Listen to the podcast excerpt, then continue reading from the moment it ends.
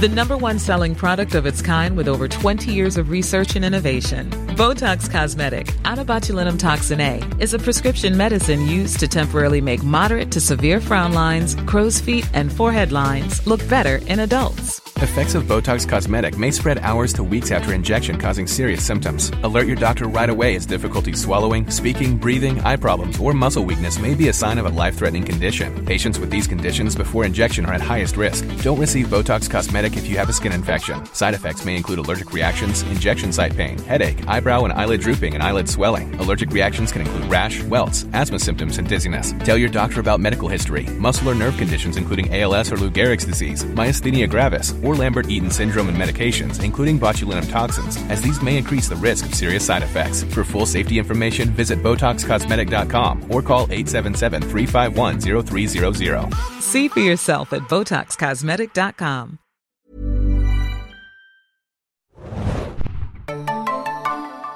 Hallo und herzlich willkommen zu einer neuen Ausgabe des Serienjunkies Podcasts. Heute zu einer Serie, die eigentlich schon seit anderthalb Jahrzehnten im Ruhestand ist, sich aber jetzt mit einem neuen Film zurückgemeldet hat. Mr. Monks Last Case, a Monk Movie oder auf Deutsch Mr. Monks letzter Fall. Ich bin Bjane, selbst riesiger Monk-Fan und heute euer Moderator und ich habe diesmal jemand ganz Besonderes in der Leitung, nämlich den lieben Sebastian. Hallo. Hallo Bjane. Du bist ja schon seit vielen Jahren Teil vom Serienjunkies-Team und hältst dich aber jobbedingt meist ein bisschen im Hintergrund. Stell dich unseren HörerInnen doch mal vor, wer du bist und was du eigentlich tust bei uns. Genau, das ist, kann man glaube ich genauso ausdrücken. Also hallo, ich bin Sebastian. Ich bin bei Serienjunkies seit, ja, 2000 2006 schon, also echt ewig lang schon. Damals noch ein bisschen mehr im Vordergrund, was News und so weiter angeht, am Arbeiten gewesen. Ein bisschen später hat sich dann entwickelt, dass ich vor allem für, ja, was größere Artikel etc. angeht, fürs Lektorat zuständig bin. Und ja, so gesehen, jobbedingt etwas mehr im Hintergrund. Auch ähm, Glossar habe ich ein bisschen beim Aufbau geholfen. Ja, aber ich bin auch immer wieder froh, wenn ich mal zwischendurch tatsächlich auch mal wieder zum Seriengucken komme. Und das ist bei Monk, als du, als du dich eben als großer, sehr großer Monk-Fan vorgestellt hast, ja, kann ich mich eigentlich da auch nur anschließen. Also ging mir relativ früh mit der Serie schon so. Du hast ja gerade schon so ein bisschen gesagt, dein persönlicher Bezug zu Monk. Da wollte ich dich jetzt fragen, wie so deine Geschichte damit ist, wie dein Phantom aussieht, seit wann du dabei warst und vielleicht auch so ein bisschen, um ein paar Klischees zu bedienen, die Frage, ob du als Lektor ja nicht auch manchmal Monk-ähnliche Instinkte kultivieren musst, um wirklich alle Fehler zu finden. Ja, da fange ich vielleicht gerade mit der letzten Frage erstmal an, weil ich denke, dass das können die KollegInnen da an der Stelle ganz äh, sehr bejahen, was das angeht. Äh, ja, wenn man dann immer wieder versucht, hier nochmal drauf hinzuweisen und da mal nochmal drauf hinzuweisen, zum letzten Mal auf das Komma hinzuweisen und so weiter und so fort, kann man schon sehr gut nachvollziehen manchmal, glaube ich, wie es der Figur dann geht. Ja, ansonsten, wie bin ich zum Monk gekommen? Äh, ist, glaube ich, ich bin gerade im Überlegen, weil die Erstausstrahlung in Deutschland angefangen hat. Es müsste so 2004, 5 gewesen sein. Oder war es schon 2003? Nee, ich glaube, es müsste 2004 gewesen sein. Ja, also wenn die Kommas sitzen, die Jahreszahlen sitzen noch nicht, dann äh, sind wir zumindest schon mal so weit. Ähm, ja, aber auf jeden Fall war ich dann relativ von Beginn an dabei. Also es war gerade auch die Zeit, als ich wirklich mit, mit Seelenkonsum anfing. Damals dann notbedingt, muss man ja fast sagen, da eben die Serien noch nicht so leicht verfügbar waren, wie das mittlerweile ja der Fall ist durch diverse Streamingdienste. Ähm, ja. War man damals eben ja noch mehr aufs deutsche Fernsehen beschränkt und dann hat ja bei RTL fing irgendwann, fing sie an, halt diesen äh, Pilotfilm von Monk auszustrahlen. Und äh, den weiß ich gar nicht, ob ich ihn bei der Erstausstrahlung sehe. Ich glaube ja, aber ich bin mir nicht mehr hundertprozentig ja. sicher. Ich weiß nicht genau, ehrlich gesagt, warum ich ihn geschaut habe. Ich kann jetzt nicht sagen, dass die Werbung, dass die Vorschau mich da so gecatcht hat, dass ich gleich gesagt habe, ja, da muss ich dabei sein. Das ist ja mal was ganz anderes. Aber das war es halt letztlich dann. Ne? Man hat es gesehen und äh, der Charakter war halt, auch wenn man Monk im Aufbau her als Serie, wozu man vielleicht noch kommt, vielleicht ab und zu ein bisschen Ähnlichkeit mit damals alten Krimi-Stoffen wie Columbo und Co. vielleicht äh, nachsagen könnte, war ja der Charakter komplett anders aufgebaut. Und mhm. ja, äh, ich glaube, der Ausstrahler in den USA hatte damals noch nicht diesen Slogan Characters Welcome. äh, das kam erst später. Aber ja. Äh, ja, das hat dann tatsächlich letztlich auch gepasst bei ihm. Und ich denke, es war einfach ein, irgendwie eine sehr liebenswürdige Figur. Nicht wegen, wegen der Neurosen etc. die äh, und äh, Zwangsstörungen, die dann einfach offen getragen werden, sondern ja, einfach was den Aufbau auf die anderen Charaktere angeht. Es war einfach irgendwie ein, ja, du hast, glaube ich, in deinem Review geschrieben, ein wohliges Monk-Gefühl. Und ich glaube, das, das wurde relativ früh in der Serie äh, aufgebaut schon, kann man, glaube ich, sagen. Und das ist wahrscheinlich das, was mich letztlich auch damals schon gleich von Anfang an da gefesselt hat, was die Serie angeht. Ja, ich finde, du hast das schon sehr gut geschrieben, dass dort einfach vor allem das in dem Ensemble rund um äh, Tony Shalhoub herum sehr harmoniert hat. Die haben ja dann auch in der Serie relativ früh einen großen ähm, Charakter ausgetauscht, nämlich die Sharona-Figur, also die erste Assistentin ist ein bisschen in den Hintergrund getreten oder ausgeschieden und dafür hatten wir dann später mhm. Natalie, wo ich ehrlich auch sagen muss, ich war immer eher Team Natalie, also ich mochte die späteren Folgen deshalb mhm. auch immer ein bisschen mehr. Ich weiß nicht, wie es dir da geht. Äh, Würde ich auch zustimmen. Also ich war, weiß ich auch noch, ne, äh, zu der Zeit, als dann die, die dritte Staffel war es, glaube ich, erst der Austausch, mitten in der dritten Staffel. Ne? Die waren ja damals auch schon zweigeteilt. Ich glaube Folge ja. 3, 11, ich bin mir nicht mehr hundertprozentig sicher, oder ein bisschen früher vielleicht, könnte auch 3, 9 dann gewesen sein. Ähm, ja, war ich ein bisschen überrascht, weil ich war da nicht gespoilert, was das angeht tatsächlich, äh, dass das, dass das kam. War ja auch noch gerade so vor meiner Serien-Junkies-Zeit. Und ähm, ja. ja. war ich ein bisschen überrascht, aber ich hatte Trailer Howard aus, boah, wie hieß das noch? Three Guys, äh, Three, ich weiß nicht mehr genau, wie es war, and Pizza Place, ja. irgendwas ne, gekannt und fand die Serie irgendwie auch schon lustig damals zu der Zeit. Und äh, mochte also die Schauspielerin zumindest schon mal. Das hat für mich dann schon mal leichter gemacht, was den Übergang da anging. Und ja, der mhm. war ja ansonsten auch relativ äh, nahtlos. Charakter natürlich ein bisschen anders angelegt und äh, gerade am Anfang wurden ja dann sehr die Unterschiede herausgestellt, wie das ja immer gerne ist, wenn gerade bei äh, so Procedurals dann Charaktere wechseln. Aber ich denke, das, das war dann sehr harmonisch trotzdem der Übergang und zwischen den beiden hat es auch immer sehr, sehr gut geklappt. Also was den Cast anging, war das zwar ein großer äh, Charakterwechsel, aber irgendwie ein sehr guter Übergang einfach. Ja, jetzt wo du sagst, dass die so ganz unterschiedlich auch am Anfang unterstrichen worden, die Charaktere, das erinnert mich so ein bisschen an so verschiedene Erziehungstypen. Einmal die Sharona, die da eher so, komm, stell dich nicht so an, jetzt los, komm, Monk, Mr. Monk und Natalie, die da immer sehr einfühlsam war und ihn eher so, ja, ganz zart angefasst hat. Ähm, Stimmt, ja. Für mich persönlich auch immer ein großes Highlight bei der Originalserie damals die Musik, Randy Newman. Mhm. Ich war tatsächlich damals mit 14, 15, das war so meine Hochzeit bei Monk, also eher schon zum Finale hin. Mhm. Damals auch bei RTL geschaut natürlich, in der deutschen Synchro zunächst. Stimmt. Ich war einfach ein riesiger Fan von diesem alten Musiker, diesem alten äh, Jazzmusiker, was irgendwie mhm. auch, ja, ich glaube, ich war ein bisschen weirdes Kind auf jeden Fall.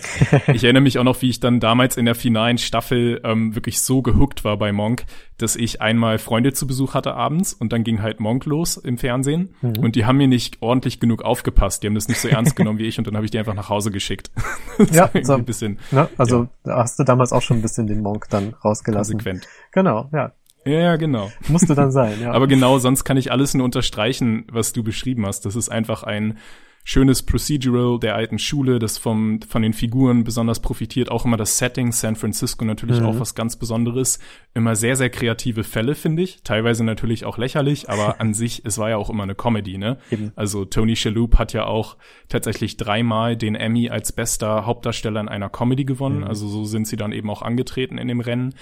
Und es ist aber interessant für mich, dass es wirklich als Comedy durchgeht, weil eigentlich ist ja dieser Hauptcharakter von einer unglaublichen Traurigkeit auch gezeichnet. Also der Verlust seiner Frau, der ihn immer wieder plagt und ihn antreibt, endlich dieses Rätsel zu lösen. Mhm. Es ist ja eigentlich was ganz, ganz Furchtbares und trotzdem haben sie das zu so einer unkomplizierten Traurigkeit gemacht, dass Monk eigentlich immer als Feelgood-Fernsehen durchging. Das fand ich immer sehr, sehr mhm. spannend mhm. und natürlich hatten sie einfach auch diese perfekte ähm, Situationskomik-Formel mit Shalhoub, der einfach man weiß immer an jeder Szene am Anfang, wenn er auf fremde Leute trifft, genau wie es weitergeht und trotzdem freut man sich jedes Mal wieder, es neu sich entfalten zu sehen, mhm. wenn er die Leute irgendwie verwirrt oder verwundert. Es war einfach, es hat immer wieder gut funktioniert. Es war einfach ein echtes Erfolgsrezept irgendwie. Ja, würde ich, würde ich genauso auch unterschreiben. Und äh, einfach auch sagen, dass die Serie da einfach diese Balance auch sehr gut getroffen hat. Sie hat also, sie hat eben ja nicht so, obwohl das ja lustig dargestellt war, war es nicht so, dass die Person irgendwie lächerlich gemacht wurde, sondern man konnte, genau. man konnte immer gut verstehen, warum er jetzt gerade in der Art und Weise reagiert, wie er eben reagiert. Und äh, ja, man hat dann einfach manchmal eher mit ihm mitgelitten, als dass man wirklich gesagt hat, dass da ist jetzt gerade super lustig, weil sich alle über ihn lustig machen oder sowas. Und das, das hat die Serie wirklich gut hingekriegt. Diese ja, schöne Balance, die einfach auch schnell in irgendeine Richtung hätte kippen können. Das war eigentlich nie der Fall. In manchen Folgen war es manchmal ein bisschen schwieriger, glaube ich, aber an sich haben sie es wirklich immer gut hinbekommen. Ja, stimmt. Das, das hast du sehr schön gesagt, dass eben auch die Serienmacher einfach immer diese Liebe auch für den Charakter hatten und ihn nie lächerlich gemacht haben. Genau. Wir kommen jetzt gleich natürlich zum großen Monk-Film, darum soll es heute gehen, die Reunion und da dann vielleicht auch um die Frage, ob es jetzt 15 Jahre später immer noch so ist, aber bevor wir da was vorwegnehmen, noch ein paar kurze Eckdaten zur Urserie, die vielleicht nochmal erwähnt sein sollten. Wir haben es ja schon gesagt. Äh, die Serie lief bis 2009, ging 2002 an den Start beim USA Network, die das heute gar keine Serien mehr produziert, aber vielleicht durch dieses ganze Suits-Renaissance-Ding bei Netflix wieder zurückkehrt ins Seriengeschäft. Warten wir mal ab. Es kamen acht Staffeln zustande, 125 Folgen, also auf jeden Fall einiges, was man da jetzt nachholen könnte, wenn man es noch nicht gesehen hat. Ich schaue auch immer mal wieder Monk, einfach so Mhm. Ich komme immer mal wieder in eine Phase, wo ich mir denke, ah, jetzt wäre es mal wieder schön, sich in Monk irgendwie in dem alten Gefühl zu suhlen. Interessant finde ich auch, dass der Serienmacher Andy Brackman seit Monk eigentlich nicht mehr viel getan hat. Mhm. Bis natürlich zu dieser großen Sensationsnachricht, Monk kehrt zurück. Andy Brackman auch wieder in der Verantwortung. Er hat das Drehbuch geschrieben. Entstanden ist ja dieser Reunion-Film tatsächlich durch eine Art Mini-Monk-Reunion in Zeiten der Corona-Krise, was ziemlich auf der Hand liegt, weil ich glaube, wir haben uns alle in dieser äh, schwierigen Zeit gefragt, wie es jetzt so jemandem wie Monk eigentlich gehen würde mit den ganzen Viren und diesen Gefahren, wenn auf einmal all seine Ängste total begründet sind und die ganze Welt so handeln muss wie er. Das fand ich einfach ein super Aufhänger, um da nochmal zurückzugehen.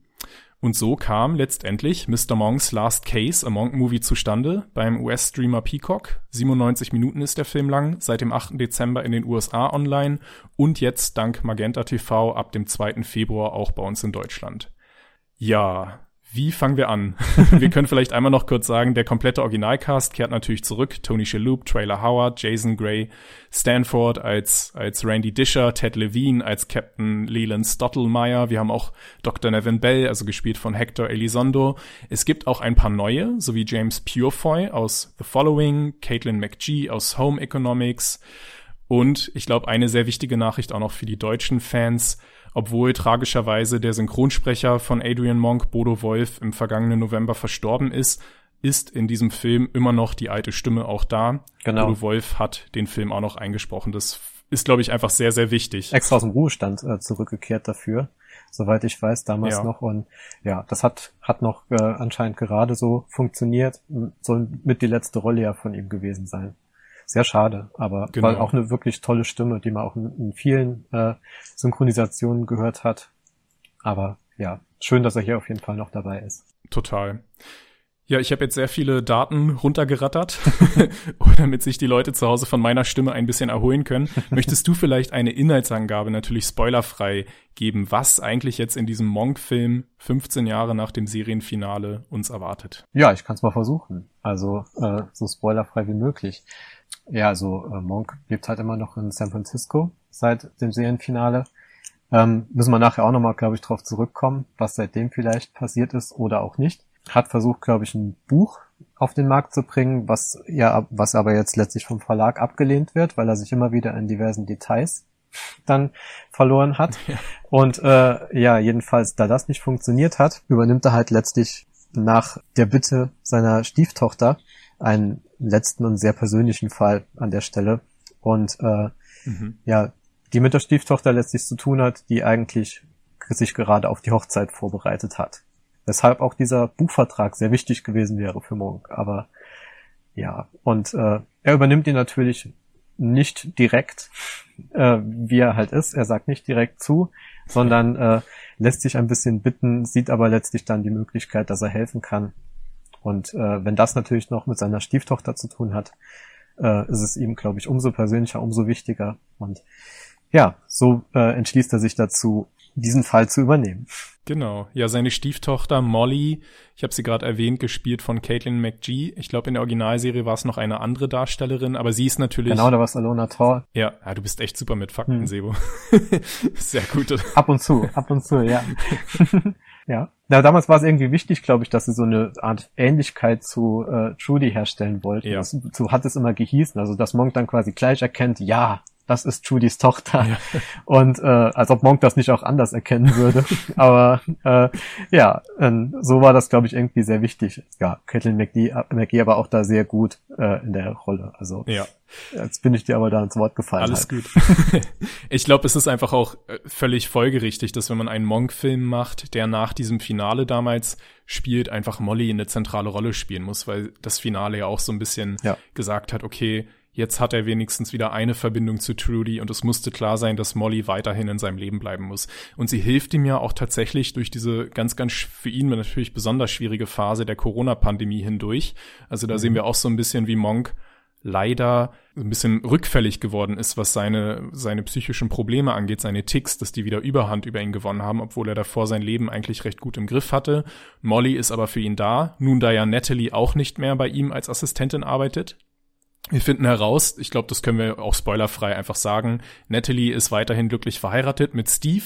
Wer sich noch erinnert, das ist der Marine mhm. aus der U-Boot-Folge damals, ein ein sehr guter Freund ihres äh, bereits verstorbenen ersten Mannes.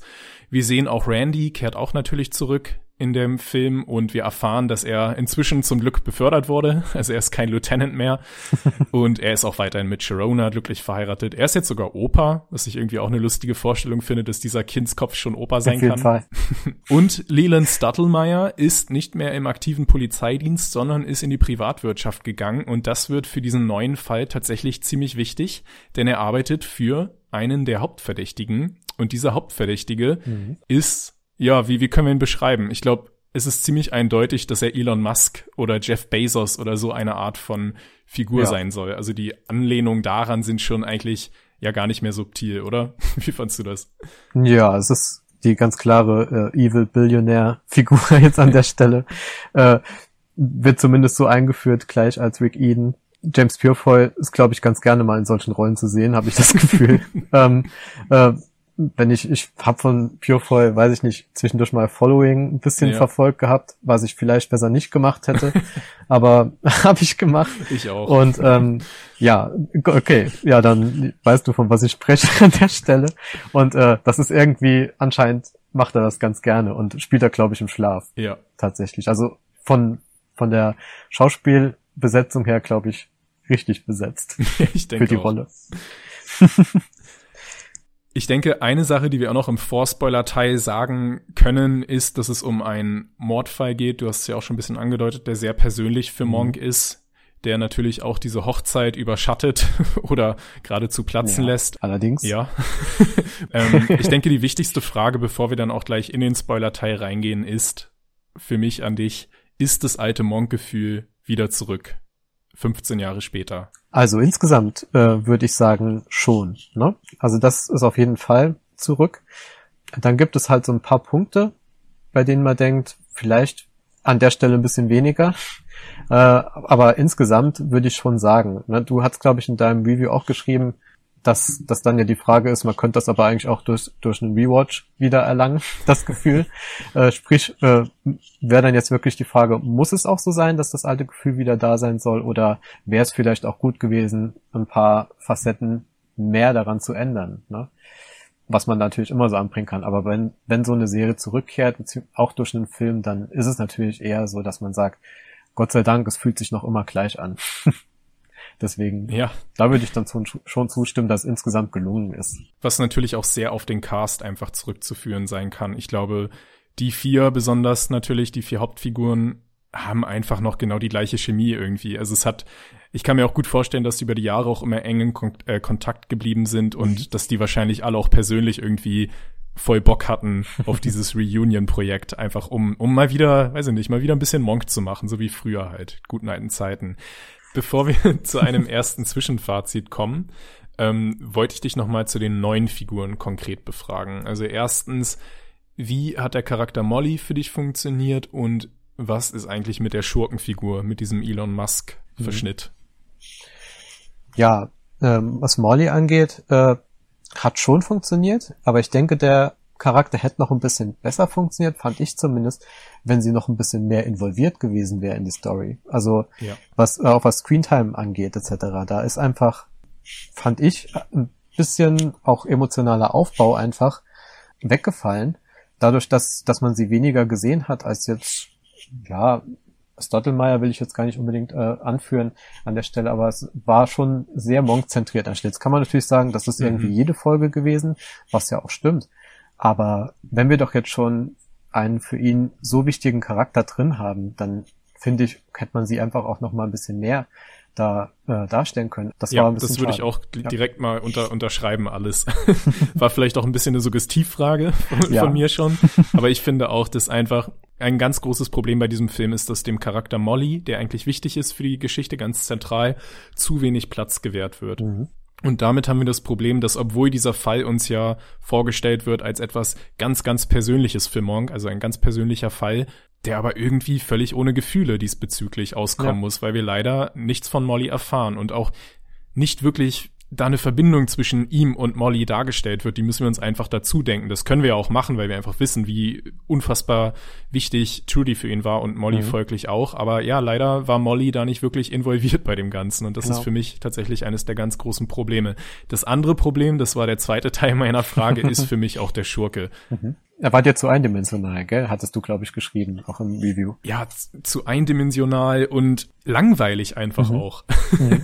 Also da war irgendwie ich fand ihn auch nicht sonderlich charmant tatsächlich. Also ich mhm. finde, wenn man schon irgendwie so einen charismatischen Milliardär hat, also jetzt nichts gegen James Purefoy, den mag ich eigentlich auch sehr, aber ich weiß nicht, da hat mir irgendwie der mhm. war nicht auf Augenhöhe mit Monk für mich. Das, da, da hat mir so das Hin und Her so ein bisschen gefehlt, was er sonst mit manchen anderen Schurkenfiguren so schön hatte, der, die ihn dann so ein bisschen auch aufgezogen haben. Das war hier irgendwie mhm. alles nicht so, wie, wie man sich's gewünscht hätte. Bei dir auch, oder? Ja, doch, würde ich, würde ich auch genauso äh, sagen, weil was, was bei den anderen Schurken, die du jetzt gerade angesprochen äh, hast, immer der Fall war, war ja irgendwie, ja, wie du gesagt hast, sie haben ihn aufgezogen und sie haben auch ein bisschen mit Monk gespielt. Also nicht, nicht unbedingt mit, nicht nur mit seinen Ticks, was ja dann auch wieder zu offensichtlich wäre, sondern wirklich auch mit mhm. seiner Raffinität. Sie wussten, er würde den und den Schritt als nächstes machen und deswegen machen sie aber die drei Schritte vorher schon. Äh, das haben manche der teilweise ja sogar ein bisschen länger über die Serie verteilten äh, Schurken wirklich gut geschafft während ja Purefoys äh, Eden an der Stelle halt eigentlich so gar nicht raffiniert war wirklich. Ne? Da war, du hast gesagt, nicht charismatisch ja. und auch wirklich nicht raffiniert. Ne? Dafür, dass es so zum Milliardär und als äh, das Brain äh, seiner, seiner Firma überhaupt geschafft hat, weil er eben viel besser und viel visionärer ist als alle anderen, war er sehr wenig visionär, was, was Monk angeht, obwohl er ja wusste, wie gut Monk ist. Das hat er ja, ja, wie das halt immer ist. Das haben ja ziemlich alle Bösewichte, haben ja immer schon von Monk gehört gehabt äh, und ihn auch immer geschmeichelt zuerst damit. Was man ja, die natürlich waren auch immer kann. ganz, ganz erfreut, dass sie es jetzt mit Monk zu tun kriegen, genau. sich mit dem Besten messen können. Und genau. ja, genau, die Raffinesse von diesem Charakter liegt eher in seinem unendlichen Vermögen, mhm. das er natürlich hat. Da braucht er dann nicht mehr viel mehr, obwohl ich es dann wieder merkwürdig fand, wie viel er tatsächlich auch selber getan hat. Also, ja. dass er da wirklich teilweise Handlangerarbeiten selber übernommen hat, das hat für mich auch nicht so allzu viel Sinn ergeben. Genau. Und dass er, dass da keine Möglichkeit gab, das irgendwie besser zu verstecken, dass er sich sogar von den eigenen Firmenkameras äh, einfangen lässt, etc. Also hätte, hätte besser gehen können an der Stelle. Genau, bevor wir da noch tiefer drauf eingehen, würde ich sagen, sollten wir jetzt mal ein kleines Zwischenfazit ziehen mit der Frage, für wen lohnt sich dieser Monk-Film jetzt eigentlich? Was würdest du sagen? Also ich denke, es lohnt sich schon vor allem für die Leute, die Monk immer mochten, die ihn über Jahre jetzt vielleicht ein bisschen vermisst haben, den Charakter, äh, die sich wirklich freuen, nochmal diese freundlichen Gesichter, die man jahrelang äh, begleitet hat, äh, zu sehen und auch zu merken, dass die, die Welt, obwohl sie vielleicht nicht mehr ganz so in Ordnung ist, wie sie mal zu dem Zeitpunkt war, als es Staff, äh, Serienfinale stattfand, irgendwie immer noch ja eine typische Monk-Welt ist. Ja, und das im besten Sinne. Also für die Leute würde ich sagen, wäre das auf jeden Fall gemacht. Äh, für Neueinsteiger hingegen bisschen schwieriger, denke ich, weil vielleicht haben sie es schon mal was von der Serie gehört und kommen dann so ein bisschen rein. Aber wenn man wirklich dann noch gar nicht so äh, bekannt mit ist, wenn man vielleicht nur die Sprüche äh, mit inneren Monk und sowas kennt, äh, dann vielleicht, was ja irgendwie wirklich auch so ins Vokabular übergegangen ist über die Jahre.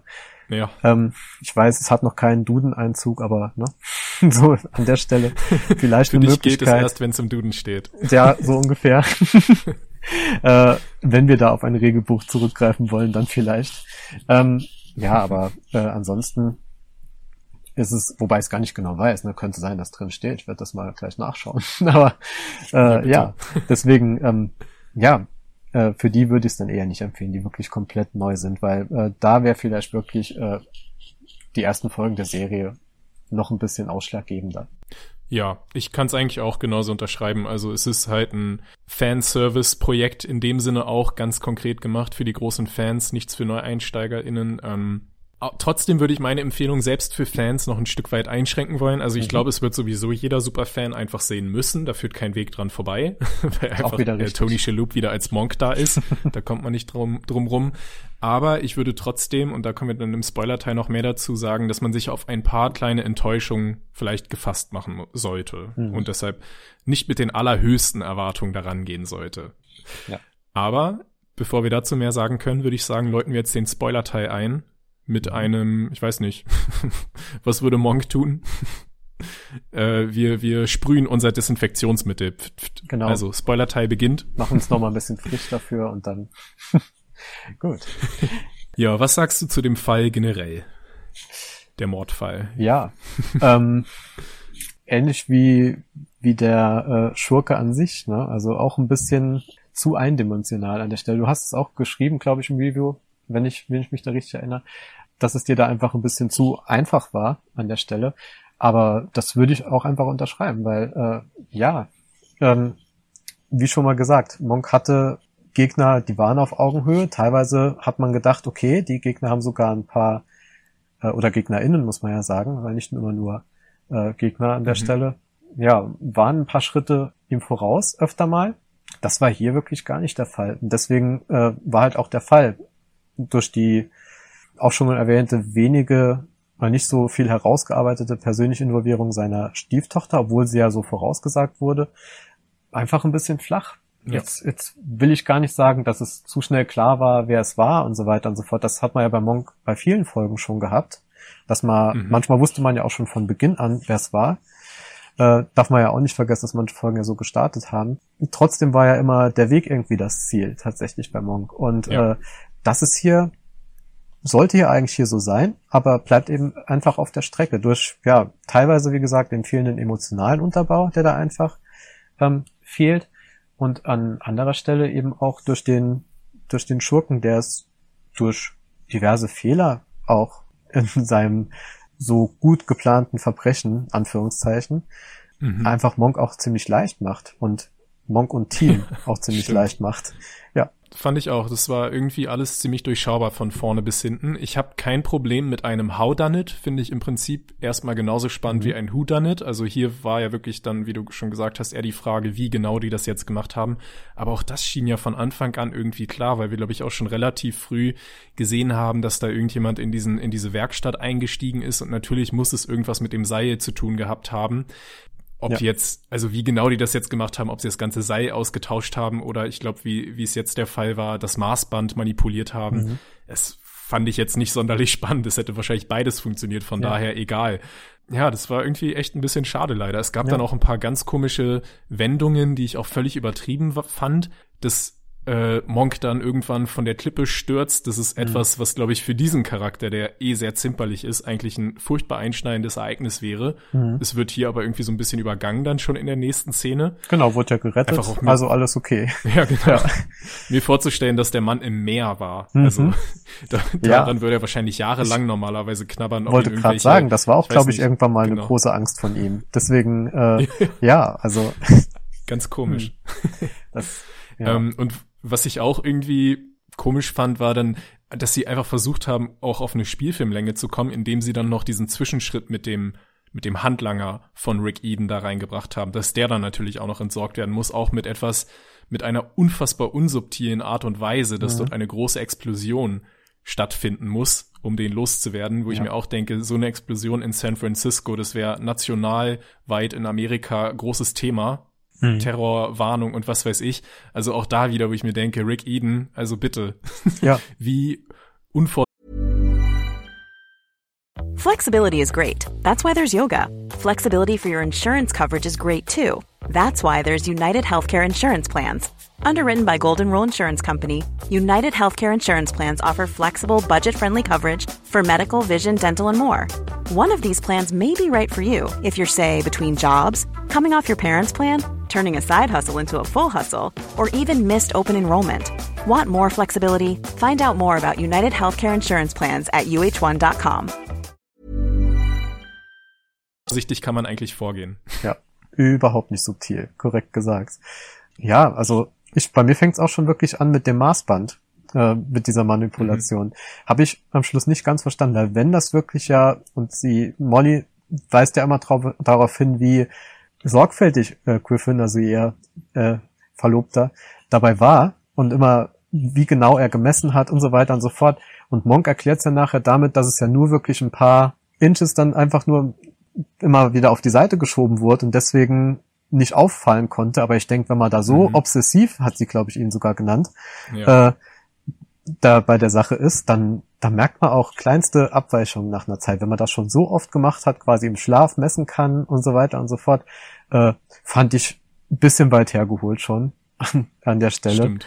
Und äh, obwohl ich ein jetzt einfach erklärt. Jetzt merke ich gerade vielleicht, dass äh, Brackman da einfach mit diesem, mit dieser ganz kleinen, feinen Manipulierung des Maßbandes auch ein bisschen darauf hinaus wollte, dass Monk das halt nicht passiert wäre, weil er hätte jeden Mikromillimeter sofort gesehen. Und natürlich würde er auch nie Bungee springen, aber vielleicht sollte das das auch so ein bisschen unterstreichen. Vielleicht, ja, das kann. Aber was wolltest du sagen? Genau, das, das kann schon sein, damit Monk halt quasi derjenige ist, der es letztlich dann rausfinden kann und erklären kann. Ne? Aber ja, damit tut man halt, denke ich, ihrem Verlobten dann wieder Unrecht.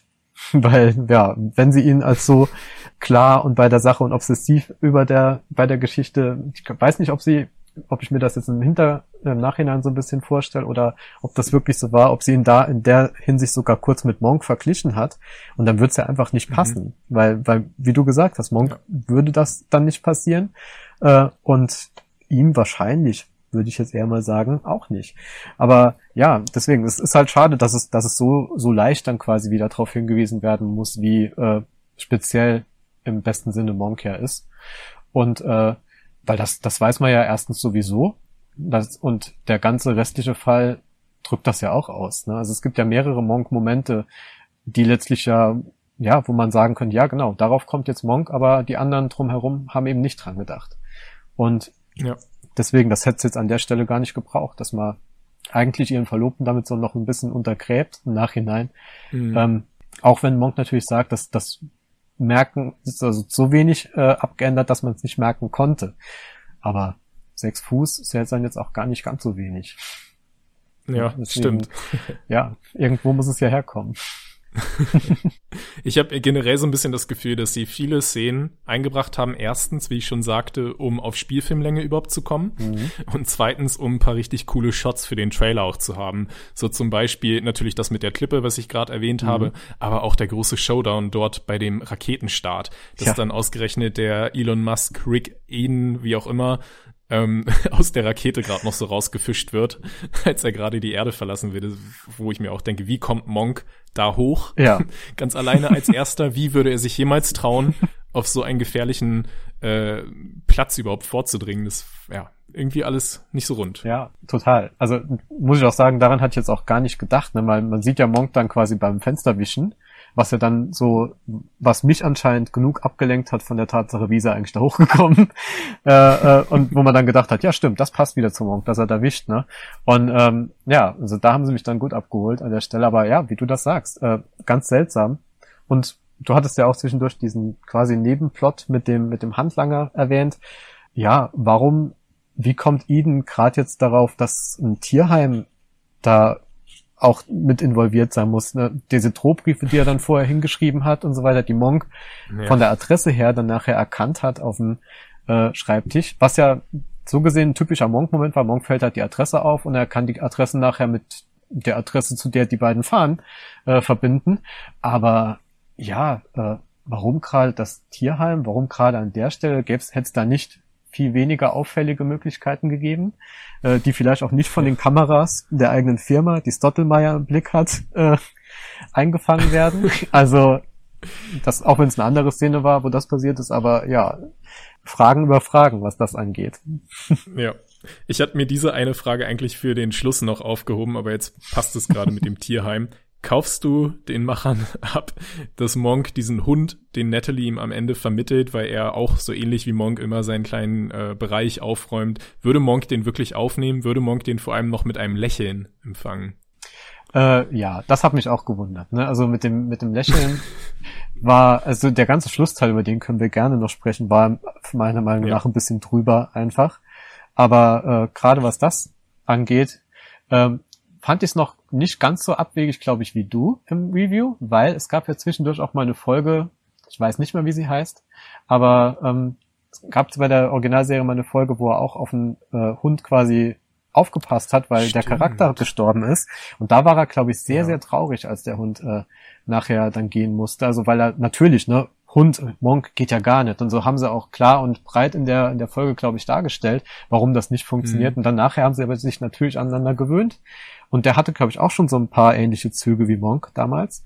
Und weil ich gar nicht sicher bin, ob das damals in der Serie nicht sogar sein eigener Hund war, weil ich glaube, Shaloub ist tatsächlich Hundefreund. Was, was das, äh, ja. äh, dieses äh, kleine Peacock-Special dazwischen mal auch so ein bisschen darauf hingewiesen hatte. Ähm, ah, das ist cool. Ja. Ähm, und vielleicht wollten sie es deswegen auch ein bisschen einbauen, damit er von, von seiner Persönlichkeit noch ein bisschen was drin hat. Aber ja, das, das ist mir noch eingefallen, dass es tatsächlich ja mal diese Folge gab und er dann am Schluss sehr traurig war. Und vielleicht, mhm. wobei ich auch nicht mehr weiß, ob damals noch Sharona dabei war oder ich glaube aber es war schon Natalie. Und wenn Natalie sich damals auch noch ein bisschen daran erinnert hat, dann ja. könnte man das natürlich aus diversen Charaktersichten irgendwie erklären.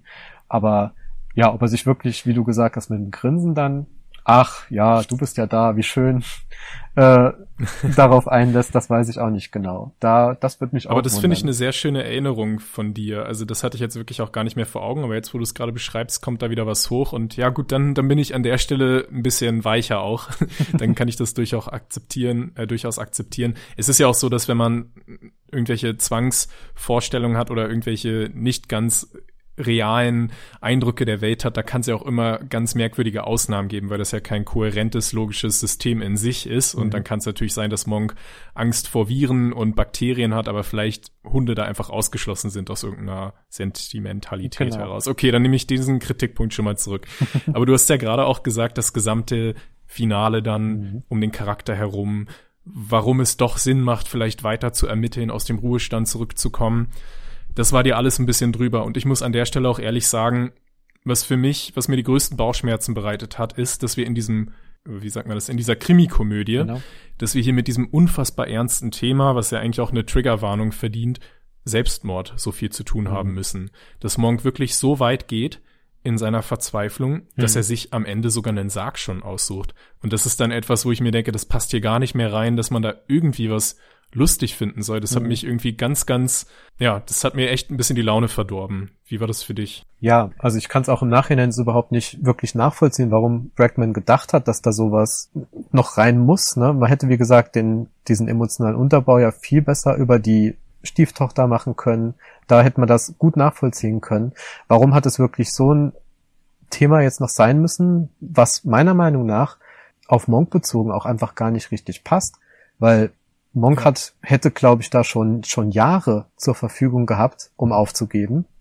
Und er hat es nie gemacht.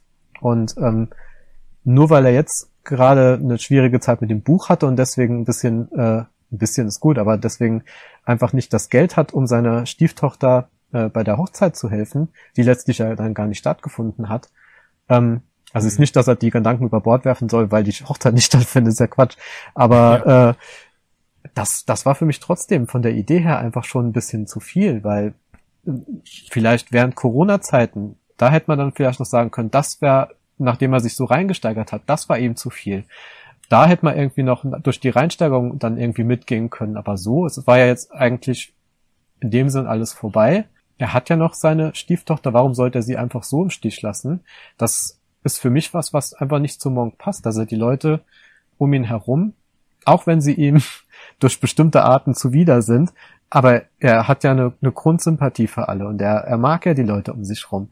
Deswegen, äh, warum sollte er da ja die zurücklassen, ohne dass es irgendwie ja nochmal einen tieferen Schlag für ihn gegeben hat? Das, wenn ich an die mhm. äh, Originalserie denke, da gab es ja auch ganz viele traurige Enden von den Folgen. Das war ja immer dieses bitter-süße, was es dann so gab ja. bei, bei Monk, wo wenn ich da an eine Folge denke, die ist mir mal irgendwie in Gedanken geblieben, wo er an seine alte Schule zurückkehrt, ehemalige Freunde von äh, Trudy und so weiter, mit denen ermittelt und die merkt die Freunde oder oder auch nicht Freunde, weil eher Bullies und so weiter, sind eigentlich immer noch so ein mhm. bisschen so, wie sie damals waren, aber dann auch doch wieder anders. Da hat er, glaube ich, irgendwie in der Folge erwähnt, dass wenn er sich dann, was er am wenigsten mochte, war immer irgendwie, wenn, wenn er weggeht von den Leuten und es wurde hinter seinem Rücken getuschelt und gelacht. Äh, und dann ja, kam irgendwie ja. am Schluss so eine Szene, wo genau das wieder passiert ist, wo er dann gesagt hat, und siehst du, jetzt lachen sie schon wieder oder so. Sowas fand ich emotional viel, viel härter. Und mit solchen Sachen ist er damals mhm. klargekommen, weil er einfach gedacht hat, die Leute sind halt so und ich bin halt so, wie ich bin. Und jetzt kann man natürlich sagen, wenn man das über Jahre immer wieder erfährt, gibt es irgendwann einen Punkt, an dem es nicht mehr geht.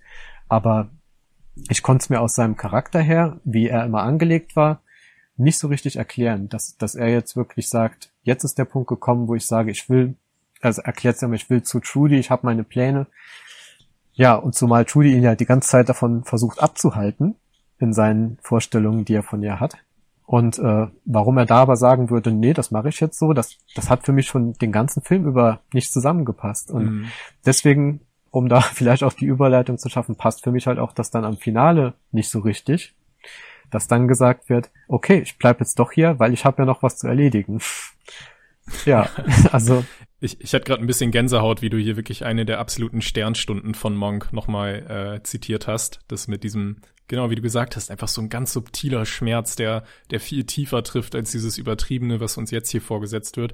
Da sieht man nochmal richtig schön den Unterschied zwischen der Qualität der Serie und leider dem, was uns jetzt hier in dem Film geboten wird. Mhm. Du wolltest, glaube ich, gerade rüberkommen zu dieser großen Lösung dann für sein inneren Konflikt, für seine Krise, dass er am Ende diese ganzen Geister aus dem Jenseits trifft, mhm. die da den Berg runterkommen und sich bedanken, dass er ihre Rechnungen beglichen hat, dass er mhm. ihren Mörder, ihre Mörderin gefunden hat und so. Das war für mich dann auch nochmal ein absoluter Fremdkörper in diesem Monk-Franchise. Also das war so übertrieben drüber. Das hat auch ganz viele, finde ich, unschöne Klammern nochmal aufgemacht und untergräbt auch das damalige Serienfinale, was ich eigentlich einen perfekten Schlusspunkt fand, mhm. dass wir jetzt nochmal sowas kitschig Sentimentales sehen müssen, was einfach auch nicht wirklich zu Monk passt. Ja, ganz genau. Also sehe ich auch so. Ich meine, zum Serienfinale damals kann, hätte man ja auch schon ein bisschen ambivalent, glaube ich, äh, stehen können, wenn man dann irgendwie, ich glaube, Judy hat damals dieses, dieses Video gemacht gehabt, wo sie dann sagt, es gab ein Kind, das ist aber dann gleich gestorben mhm. und dann kam aber heraus, ist ja gar nicht gestorben. Das, das war schon, fand ich ein bisschen, bisschen komisch, dass das, dass Judy das auch gar nicht so ganz mitbekommen hat, dass Monk jetzt quasi durch den Charakter, den anderen Charakter des äh, Schurken damals, dann quasi und des, des Vaters von äh, Molly dann rausfinden musste, dass sie doch noch lebt eigentlich. Äh, das hätte damals, fand ich, schon ein bisschen besser gelöst sein können für den Schluss. Ansonsten war es aber, wie du gesagt hast, ein wirklich perfektes Serienfinale. Äh, und das ist jetzt auch schon meckern. Ich glaube, ich war Niveau. besonders so begeistert wegen Randy Newman, weil er noch mal einen neuen Song beigesteuert hat, When ja. I'm Gone. Der hat mich damals, da habe ich echt viele Tränen verdrückt. Das hat ja, das so ein war, bisschen für mich. Der war auf jeden Fall toll. Alles, ja. Auch schön, dass sie hier bei dem, bei dem Film auch wieder auf Newman zurückgegriffen haben, übrigens. Das, ja, das, das stimmt. vielleicht generell noch gesagt äh, am Schluss. Äh, äh, das ist vielleicht auch ein gutes Stichwort, dass wir zum Abschied, nachdem wir jetzt ja wirklich ein bisschen, ja, sehr viel äh, negative Punkte genannt haben, vielleicht nochmal so ein paar Highlights aus dem Film auch nennen können. Fällt dir da irgendwas ein? Ja, also äh, ne, was das, was der Film teilweise nicht schafft mit dem emotionalen Unterbau, wird, finde ich, durch die Musik dann nochmal hinbekommen durch Newman. Es macht einfach nochmal, es bringt einfach nochmal eine ganz andere Tiefe zum, zu den Szenen, die gezeigt werden, hinzu. Trotzdem äh, kommt ja halt das, das Thema an sich, was wir eben angesprochen haben, dann erschwerend dazu. Wie du auch gesagt hast mit dem Sarg aussuchen, da habe ich jetzt gar nichts mehr dazu gesagt. Ne? Deswegen, das war einfach ein bisschen, äh, das hat's ein bisschen nochmal untergraben, sonst hätte das nochmal tiefer getroffen mit der Musikauswahl, finde ich. Die mhm. auch wirklich mit Newman da einfach total passt. Und mit seiner tollen Stimme, die dann auch angesetzt wird. Ja, ansonsten tolle Szenen. Da müssen wir natürlich auch nochmal auf die Verbindung mit zwischen Chaloup, die Chemie zwischen Chaloup und Elizondo, glaube ich, zurückkommen. Ja, äh, absolut. die natürlich ganz, ganz klasse ist. Und äh, als Bell ihm dann quasi sagt, na ja, eigentlich ist er ja schon, ich glaube, zwei Monate oder so in Ruhestand. Ne? Und das, was er sie sind der einzige Patient, den ich überhaupt noch habe und deswegen, ich liebe sie und so weiter und so fort. Äh, tolle Szenen tatsächlich. Oder auch wo Monk herausfindet, dass in dem Buch, was, was Bell geschrieben hat, einfach alle exemplarischen, anonymisierten Patienten eigentlich er selber ist. Das ja, genau, wirklich, also, also Patient, Patient D, also der ist ja mal wirklich total, mit dem kann man gar nicht mehr helfen. Ach, ich bin auch Patient D, okay, ja. Hm. ja. Das war auch mein Lieblingsteil, ehrlich gesagt. Super, also deswegen auch schon wieder schade, dass Elizondo da weniger eingebunden war Stimmt. von der von der Screen Time, weil er sonst noch mal ein bisschen ja, ein bisschen bisschen öfter zu sehen in der Serie, fand ich. So gesehen schade, aber trotzdem toll. Wie gesagt, die Szenen haben wirklich viel rausgebracht. Ansonsten finde ich natürlich, bin ich absoluter Randy-Fan, muss ich mal an der Stelle sagen, ja. weil wie du gesagt hast, dieser dieser Kindskopf, aber es ist so toll gespielt von Grace Stanford, immer wieder mit den Jetzt kann man natürlich sagen, er hat immer die ähnlichen äh, Gesichtsausdrücke drauf, aber sie passen immer perfekt in die Szenen rein. Diese Situationskomik, die zwischen ihm und äh, Stottelmeier entsteht, oder auch, äh, wenn sie sich da necken, oder auch zwischen ihm und Monk teilweise. Das, ja, ja, super. Einfach, einfach ganz toll.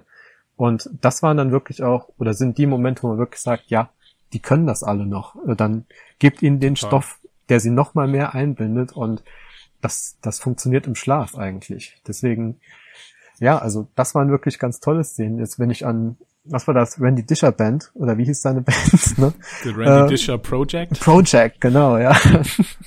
wie er dann bei der, bei der Sicherheitsfirma, beziehungsweise bei Stottlemeyers Sicherheitsauftrag bei, bei Edens Firma, äh, vorbeiguckt, um reinzukommen. Was? Sie sind Randy Disher?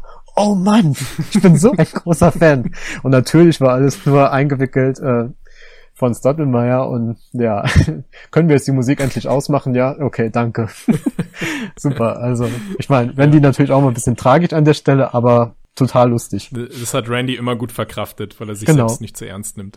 So ist es. ja, das stimmt, das ist so generell, merke ich gerade, also die lustigen Momente, die haben alle für mich größtenteils funktioniert. Es war auch noch eine Sache, ja. die ich mir auch nochmal aufgeschrieben habe, weil ich sie so schön fand, einfach Shaloop dort oder Monk in diesem Barkeeper-Kostüm zu sehen mit dem Hut, wie er dort an den Drinks scheitert. Absolute Horrorvorstellung, drüber, aber ich musste einfach lachen. Ja, ja es, war, es war so klar, dass das nie funktionieren kann. Da dachte ich auch, Stottel mal, wie kommst du auf die Idee, den gerade an der Stelle einzusetzen?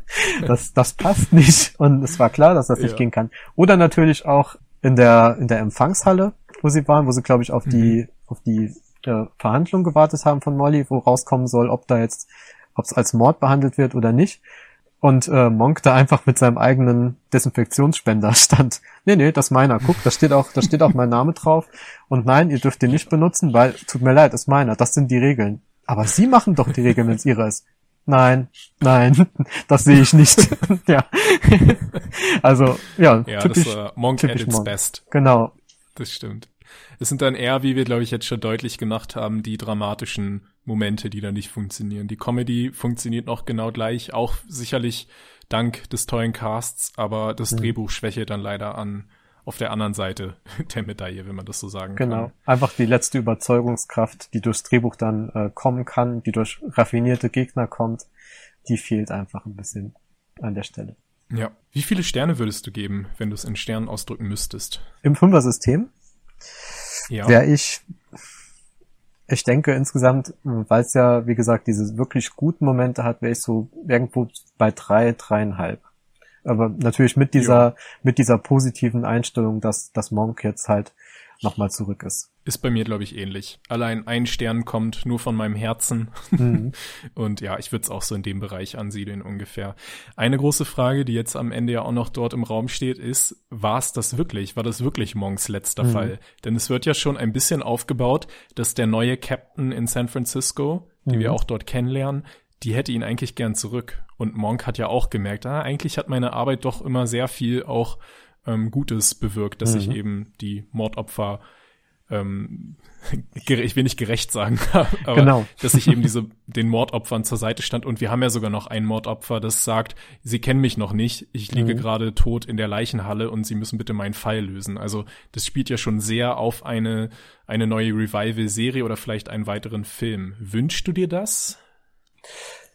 Also jetzt, wenn man das jetzt hier als wirklich Abschluss sehen würde, dann fände ich es tatsächlich ein bisschen underwhelming. Ne? Das äh, könnt, da könnten sie gerne noch was draufsetzen, finde ich.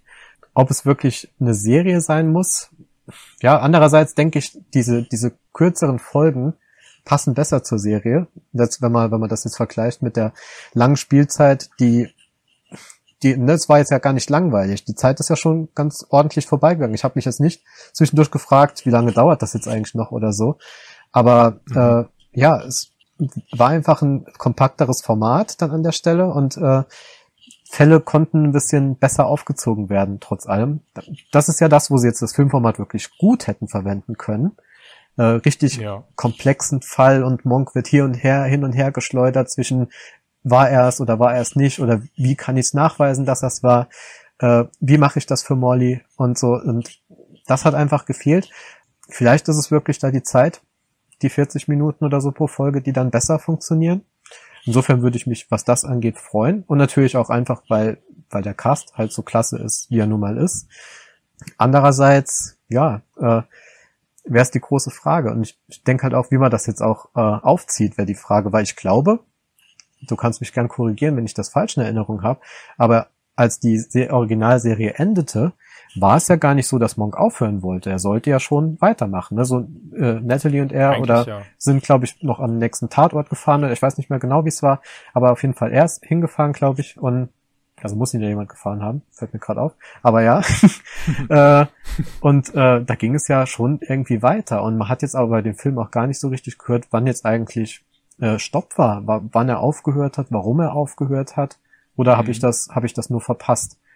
Weil Soweit ich weiß, wurde da keine also Erklärung dann gegeben. Auch verpasst. Gell? Es, wurde, es war einfach nur so, er macht das ja nicht mehr, aber warum eigentlich? Er war doch, ist er jetzt zu alt? Liegt es daran? Ist, hat er, wollte er sich zurückziehen, weil er mehr bei seiner Tochter sein wollte? Das wurde ja mal so angedeutet damals, mhm. aber sie wollte das ja nicht. Sie wollte ja, dass er weitermacht äh, am Ende der Serie. Und deswegen, das habe ich nicht so ganz verstanden.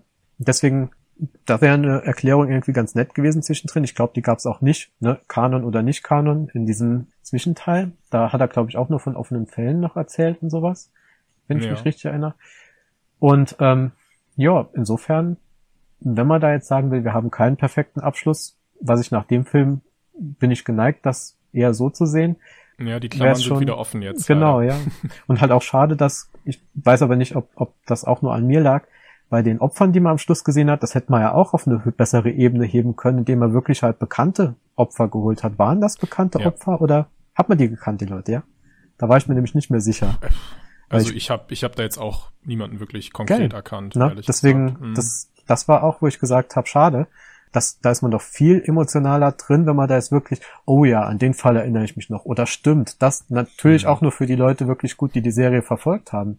Aber trotzdem, das sowas kann man doch versuchen hinzubekommen. Ich weiß nicht, ob es versucht wurde Stimmt. und nicht geschafft wurde, aber ne, deswegen hat für mich diese letzte Szene, die ja, wie gesagt, eh schon da ein bisschen drüber war, aber halt noch mal mehr an ja, emotionaler Verbundenheit irgendwie verloren. Also, ne, ja, lange Antwort, kurz gehalten. Nach dem Ende fände ich es eigentlich schön, wenn sie da jetzt noch einen richtigen Abschluss in irgendeiner Art und Weise draufsetzen könnten. Die Frage ist, ob sie es ja. noch können. Das ist die Frage. Und ich glaube, ein Problem ist natürlich auch, dass Monk an sich ja auch wieder allein ist. Denn dass jetzt die ganze Gang wieder in der Stadt war, hatte ja besondere Umstände. Mhm. Natalie wird jetzt ganz bestimmt nicht ihr Leben äh, an der Ostküste mit ihrem Ehemann zurücklassen, um wieder als Assistentin bei Monk anzufangen. Genau. Randy kann nicht wieder nach San Francisco zurückkehren. Stottlemyre ist im Ruhestand. Also wenn Monk jetzt wirklich wieder in den Dienst zurückkehrt, hat er es mit komplett neuen Leuten zu tun und da muss ich eben auch zeigen, ob das mit Shaloub und den neuen DarstellerInnen wirklich auch ähnlich funktionieren kann, ob das ähnlich harmoniert. Eine Möglichkeit wäre natürlich, dass Molly dann so ein bisschen seine neue Assistentin wird und er hat jetzt ja auch seinen Hund. Vielleicht ist das dann irgendwie das neue, das neue Trio, aber ich weiß nicht. Also dafür liebe ich halt die Originalgruppe zu sehr, dass ich mir das gar nicht so wirklich bisher ausmalen mag, wie das, wie ein neues Monk aussehen könnte. Genau, also da habe ich auch schon drüber nachgedacht, wie sollte man jetzt wirklich erklären, dass äh, Discher wäre ja ein Punkt und eben andererseits wirklich auch noch äh, Natalie dann nochmal zurückkommen. Das also wirklich schwer mhm. auszumalen. Stottelmeier wäre vielleicht noch das kleinste Problem, weil man ihn vielleicht immer so ein bisschen als Beratung von, von außen noch ein bisschen mit reinnehmen könnte, was vielleicht auch sein. Stimmt. Stottelmeier wurde ja auch gerne mal so dargestellt wie, ja, du kriegst den Fall nicht gelöst, aber Monk kann das, ne? Nicht in jeder Folge, aber in vielen. Er war ja auch am Anfang so ein bisschen, nicht antagonistisch aufgebaut, aber ja schon so ein bisschen Anti-Monk, ne? Ja, wo man, ich ja. glaube, so die ersten anderthalb Staffeln kann man fast sagen. Äh, plus minus. Und ähm, mhm. ja, da hätte man einfach irgendwie die Möglichkeit, ihn noch mal ein bisschen reinzubringen und zu sagen, übrigens, Dottelmeier war auch auf der Position als Captain, weil er wirklich was drauf hat. Ne? Und äh, ja, ihn da so ein bisschen einzubinden, das wäre vielleicht noch ganz interessanter Stimmt. Punkt, den man da reinnehmen könnte. So nach dem Motto, ich bin jetzt im Ruhestand, mir fallen jetzt die Sachen noch mal viel einfacher ein und auf als vorher. ähm, mhm. Ja, ohne in den ganzen Alltagsstress eingebunden zu sein. Und die Uhr durfte er ja behalten, vielleicht. Man weiß ja. es nicht genau. äh, das war, war auch, das war tatsächlich gar ein schlechter Witz. Ja. Aber ja. Ja. Ähm, es könnte natürlich auch sein, dass sie wirklich die Blaupause Psych nehmen. Kommt ja, ja. auch von USA Network und wurde dann auch mit, ich glaube, inzwischen zwei Filmen bei mhm. Peacock wiederbelebt. Also, dass sie jetzt wirklich sagen, wir machen halt alle ein, zwei Jahre einen neuen Monk-Film. Dann müssen sie halt immer wieder einen neuen Grund finden, warum die vier jetzt wieder in San Francisco zusammenkommen. Vielleicht mhm. hat Molly bald wieder einen neuen Verlobten, der dann hoffentlich nicht auch wieder verstirbt, dass ja. man einfach nochmal dasselbe machen kann. Genau. Aber ja, wir sind gespannt, wir lassen uns überraschen. Es wird sicherlich sehr davon abhängen, welche Erfolgszahlen Peacock und jetzt eben auch Magenta TV und die anderen internationalen Plattformen mit dem Film verbuchen werden. Seit dem 2. Februar ist der Monk-Film dort bei Magenta TV online und ich denke, wir haben glaube ich, so ein bisschen klar gemacht, wie unsere Einschätzung so als Fans dazu ist und würden uns natürlich auch sehr, sehr freuen zu erfahren von euch, wie euch der neue Monk-Film gefallen hat. Schreibt uns da gern eine E-Mail an podcast.serienjunkies.de. Ihr könnt uns vielleicht, ich weiß nicht, Sebo, bist du auch bei Social Media aktiv? Kann man dich da irgendwo erreichen, um Monk-Fan-Theorien auszutauschen oder Monk? Ja, das ja. ist durchaus auch möglich. Also bei äh, Twitter slash X wäre das dann äh, at sdetzler1 Detzler mit TZ. Ja, wir werden es ja auch verlinken irgendwo. Dann steht es auch noch mal e. drin. Äh, bei Instagram habe ich tatsächlich eine, einen Nick, der auch mit mit Serienjunkies zu tun hat, weil es da tatsächlich äh, SJ für Serienjunkies unterstrich äh, Sepp ist, S-E-B. Ja, bin ich durchaus erreichbar und kann man auch gerne mit mir, wenn man denn möchte, nochmal drüber diskutieren, äh, ob das monkwürdig war oder nicht, was wir hier, was wir hier so gesagt haben. ähm, ja, ob wir dem Film letztlich gerecht geworden sind oder nicht. Genau, und ob die alte Hundefolge wirklich jetzt Staffel 3, Folge 11 oder 12 oder welche auch immer es war, könnt ihr dann gern auch nochmal Genau, das, das, das war der Wechsel von, von ah, ah ja, genau, genau. Äh, andersrum, von Sharona zu Natalie. Ja. ja, jetzt werfen wir die Fakten durcheinander. Ey, es genau. liegt an mir, ist Ja, aber Ihr könnt mich gern korrigieren ja. bei Blue Sky, dort bin ich zu finden unter meinem Namen Bjarne Bock. Es war auch sehr schön, heute dich im Podcast mal zu hören. Es hat mir sehr viel Spaß gemacht. Ich hoffe, für dich war es auch ein schönes Debüt mit Monk, einer sehr Auf besonderen jeden Fall. Serie. Vielen Dank, dass ich mal dabei sein konnte. Ja, hoffentlich vielleicht in Zukunft auch öfter. Ich weiß nicht, du hast ja noch andere Serieninteressen. Vielleicht ergibt sich da bald mal wieder was. Ja, ich bin zum Beispiel auch Psych-Fan tatsächlich ah, gewesen. Ja, Die Jahre, falls wir irgendwann mal Psych sprechen sollten, wäre ich auch dabei. Aber äh, ja, was, was jetzt tatsächlich auch gar nichts mit dem Network zu tun hatte, sondern meine, meine Liebe dafür kam erst viel später da gibt es diverse andere Serien, die ich da natürlich auch verfolge. Auch ganz, ganz breit gefächert. Deswegen, vielleicht bin ich mal nochmal dabei. Ja, ich drücke die Daumen. Würde mich freuen. Ansonsten sage ich nochmal Danke an dich und natürlich an alle Leute, die uns zugehört haben. Und ich würde sagen, wir haben's. Macht's gut, bleibt gesund. Bis bald. Bis dann.